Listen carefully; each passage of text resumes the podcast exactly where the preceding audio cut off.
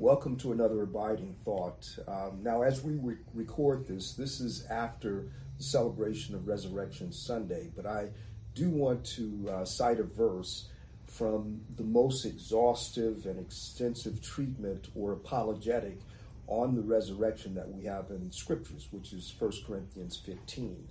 And the verse I want to read is actually the uh, concluding verse in 1 Corinthians 15, verse 58. It says, Therefore, my beloved brothers, be steadfast, immovable, and always abounding in the work of the Lord, knowing that in the Lord your labor is not in vain. And that is such a powerful and uh, beautiful verse and an incentive, really, and as well as encouragement for Christians in the performance of our Christian duty. So, what I want to do, and this is in light of the resurrection, that's uh, the, Paul's final statement, actually, in verse uh, in chapter 15, as he has unpacked the logical and theological substance of the resurrection. He's looked at it as a historical fact. He's given the logical um, uh, inference of the resurrection or the absence thereof. If Christ is not raised, then those who die have, or if there's no resurrection of the dead, then Christ hasn't been raised from the dead. And if he is not risen, and we say that he is, then he says we are liars.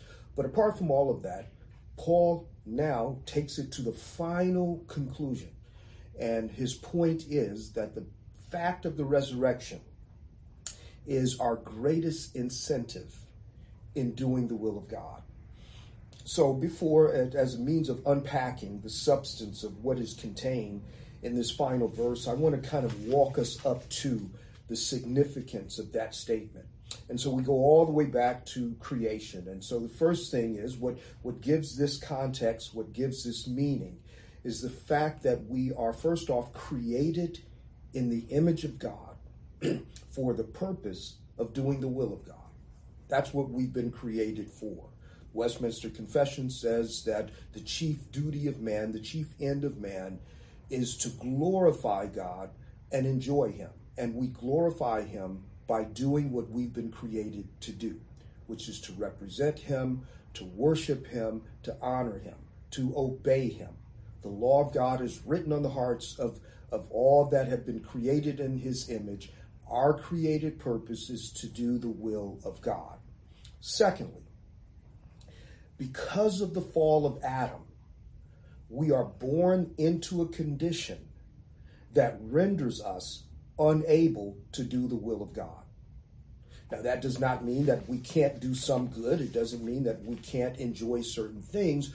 But in the ultimate sense, in which we were cre- or the ultimate purpose that we were, we were created for, was to do His will, which is why in Hebrews chapter 10, the writer ascribes to Jesus at the point of his, his, his conception he ascribes to him the words of David in Psalms 40, verses 6 through 8 Sacrifice and offering you have not desired, but a body you have prepared for me to do your will, O God. Our condition, and this is why it's so important to understand or to make the distinction between sinful deeds and our sinful condition. Sinful deeds are actions that flow out of the condition the condition that we have inherited from Adam is an inability to do the will of God to the degree that God has required. So that's it. We are not able to do the will of God. Paul says in Romans chapter 3 all have sinned and have come short of the glory of God. So even in our good deeds, even the things that we are able to perform properly, we're not able to do it to the degree and the extent that is required by the law. This is what Jesus illustrates in his Sermon on the Mount when he says, You have heard it said, Thou shalt not do this or the other. And then he takes it another step further. You've heard it said, Thou shalt not kill. But I say that if you're angry with your brother without any just cause, then you are guilty of murder. You've heard it said, Thou shalt not commit adultery. But I say that if you have had lustful thoughts in your hearts, then you are guilty of adultery. Again, demonstrating that our condition, and certainly, let me just back up. Certainly, the person that abstains from physically taking a life, it could indeed be a good law abiding citizen and a good neighbor, relatively speaking, for us. And so, in the courts of man, we can't judge people and convict them according to what's in their hearts. But God, who is the holy judge over all, he does convict and condemn because of what's in the heart. So even if we so so we should we should commend our neighbors for not everyone not being a mass murderer. That's a good thing. But because we have not physically taken a life does not mean that in in the courtroom of God, he doesn't look at us as murderers. And of course, the person who does not uh, carry out sexual immorality and, and such a and, and, don't live off of the lust that's in their hearts, they are a much better person to deal with, relatively speaking, than the person who is just a serial fornicator, raper, rapist, or adulterer. Yes, that's that's better in terms of their family relations and in terms of their interactions with humans. But as far as God is concerned, if we've entertained any lustful thoughts, then we are guilty of the whole commandment, of violating the whole commandment. And Paul even goes so far in uh, Galatians to say that if you are guilty not only of, of the, the spiritual, for violating the spiritual intent of any law, but Paul says if you are guilty of any law, then you're guilty of the whole thing. So in our fallen state, we are born into a condition where we are not able to maintain or keep the law of God. And therefore, as Paul says again,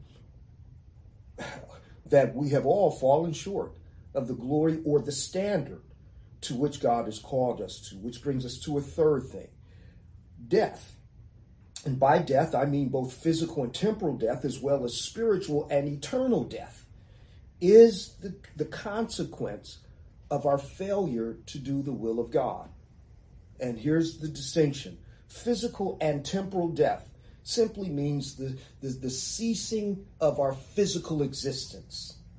That we, we, we no longer are conscious. We are not, we've lost all ability of, of our bodies to function. We are dead, physically dead that, that's, that's why we have funerals. That's physical and temporal death. And the point being, physical and temporal death is only a precursor to eternal and spiritual death. And so, therefore, um, whether it's physical and temporal death or spiritual and eternal death, the consequence of failing to do the will of God is first we do die, and in a sense, uh, as soon as Adam committed his sin, in a sense, he spiritually died in that he fell into that condition where he was unable to now do the will of God. And being vertically disconnected from God, that meant the sentence of death was now in his body. And so, although he went on to live an extended period of time, he in essence died the day that he ate because that is the sentence. So here's what we know our inability to do the will of God results in the consequence of physical and temporal death, which is itself a precursor of spiritual and eternal death, which is what God will hand out in the day of judgment, in the consummation. So, all of this is the result of our failure to do the will of God. That's why, again, Paul in Romans, in Romans chapter 6, he says, the wages of sin is death. And he means by death the temporal and physical death where we cease to exist among the living, and then the spiritual and ultimate and eternal death, which will be meted out in the day of judgment. Here's the fourth thing. As our federal head, Jesus has done the will of God in human flesh. And in doing the will of God, he has done everything that is required by the two tables of the law. And the good news is for those who look to him by faith, he gives us credit, or God gives us credit for the righteousness or uh, the will of God accomplished by Jesus in his flesh. That's the good news. Jesus has done everything that is required of us. He has kept this, both tables of the law. That's why he says, uh, the, the, that's why the words are ascribed to him in Hebrews 10. Sacrifice and offering, which means those things that are necessary in order to atone for sin is not what we were created for. We were not created to atone for sin. We were created to be in fellowship with God. But God instituted means by which we could seek atonement according to his promise, because that was always going to be fulfilled in Jesus. But what God created us for was to do his will. And the need for atonement and the means for atonement are a consequence of our failure to do his will. So Jesus, in his flesh, as our federal head, has done everything that God has required of us, and he has given us credit, or God has given us credit for it. Which brings us to the fifth thing. In his death, Jesus has paid the penalty for our failure. In his physical death, he, he experienced both physical and spiritual death. He experienced the temporal and the eternal death that was hanging over us because of our failure to do the will of God. So in his death, he has paid the penalty for all of our failures. Which brings us to the sixth thing. In his resurrection, he has therefore rendered physical death idle, and he has removed the threat of spiritual death. Paul elsewhere says that he has rendered death idle, which does not mean that as believers we do not die physical temporal death. We do, and we must die physically.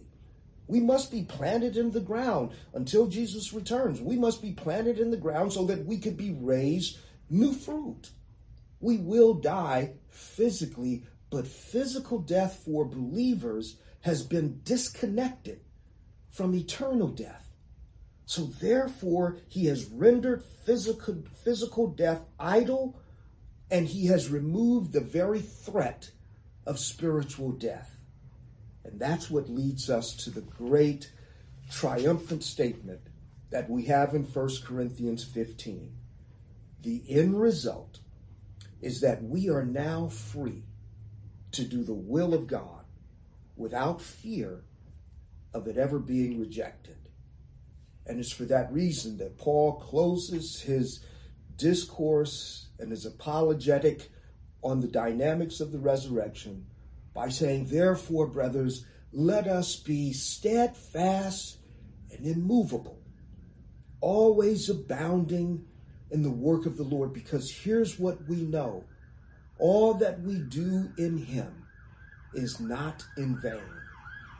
Now, I know sometimes we will look around and we will think because people don't appreciate, other people don't appreciate the goodwill that we do or our efforts to try to please God, they may not appreciate it. And because we are still in the flesh, we will sometimes expect immediate responses from God.